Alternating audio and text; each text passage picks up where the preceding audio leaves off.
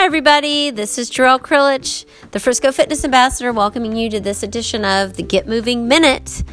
And we have been talking about things you have to give up to live the life that you want to be living. And here's another one, and I love this one too. You got to give up your perfectionism. You have to.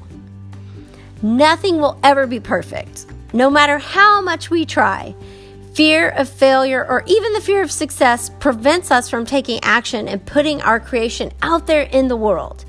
But a lot of opportunities will be lost if we wait for everything to be perfect. So, ship and then improve. That 1%. Perfectionism kills progress. Just remember that. So I bet whatever you've got going on, it's good enough today. So quit holding on so tight and go for it.